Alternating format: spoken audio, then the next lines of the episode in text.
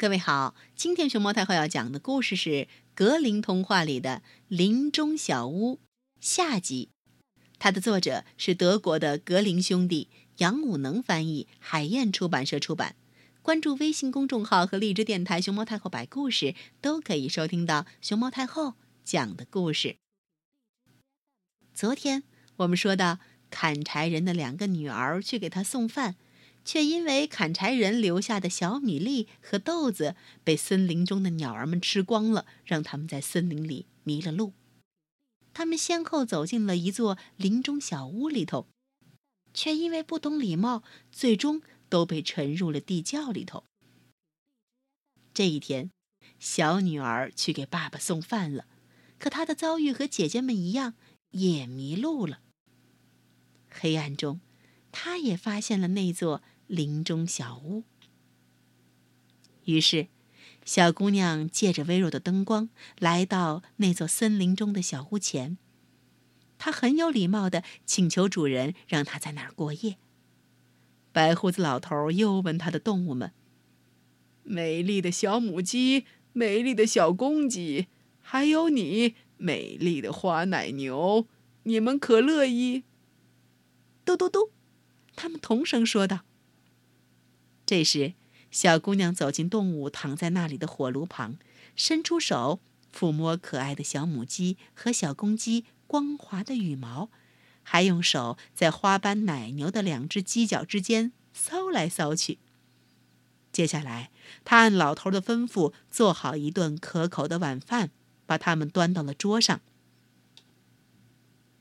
然后她说：“我难道……”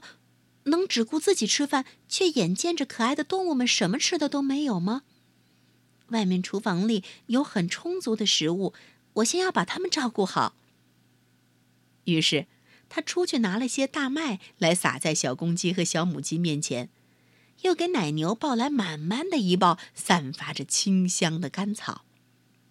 好好吃吧，可爱的动物们，他说：“如果你们渴了，还有好喝的嘞。”他又提来了满满的一桶水。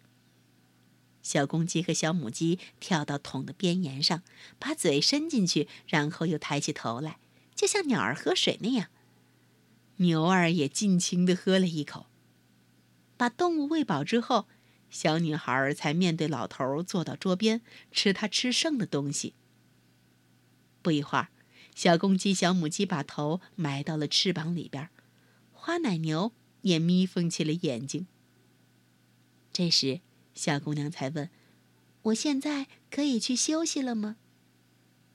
老头问他的动物们：“美丽的小母鸡，美丽的小公鸡，还有你，美丽的花奶牛，你们可乐意？”动物们回答：“嘟嘟嘟，你和我们一块儿吃，你和我们一块儿喝，你把我们全都想到。”我们祝你睡个好觉。小女孩走上楼，把鸭毛枕头抖松，铺上了干净的亚麻床单。她弄完之后，老头上楼来。老头睡到了其中一张床上，他的白胡子一直拖到了脚跟儿。小姑娘躺到另外一张床上，祈祷完以后就睡熟了。她静静的睡到午夜，突然。房子里响声大作，把他给弄醒了。房子里的所有角落都发出咔嗒咔嗒的声响，房门弹开来打在墙上，横梁也轰轰作响，就像是要散架了似的。楼梯也好像在下沉，最后只听一声巨响，仿佛整个房顶都塌下来了。随后，却一切恢复平静。小女孩一点儿也没有受到伤害，她躺在床上一动未动，一会儿又进入了梦乡。可是，当她早晨在明亮的阳光中醒来，她眼前却是怎样一番景象呢？她躺在一间宽敞的大厅里，周围的一切像皇宫一般富丽堂皇。四周墙边的绿色缎底上是金色的花朵，床架子是象牙雕成的，床上的被盖是红天鹅绒缝成的，旁边的一张椅子上摆着一双用珍珠串成的拖鞋。女孩还以为是在做梦。可是已经走过来三个穿着华丽的仆人，他们问她有何吩咐。你们去吧，她回答。我得马上起来给那位老人做饭，嗯，然后我还要喂美丽的小母鸡、美丽的小公鸡和美丽的花斑奶牛。他想，那位老人应该已经起床了吧？就转过头朝他的床望了一眼，谁知老头不在床上，躺在那儿的是一个陌生男子。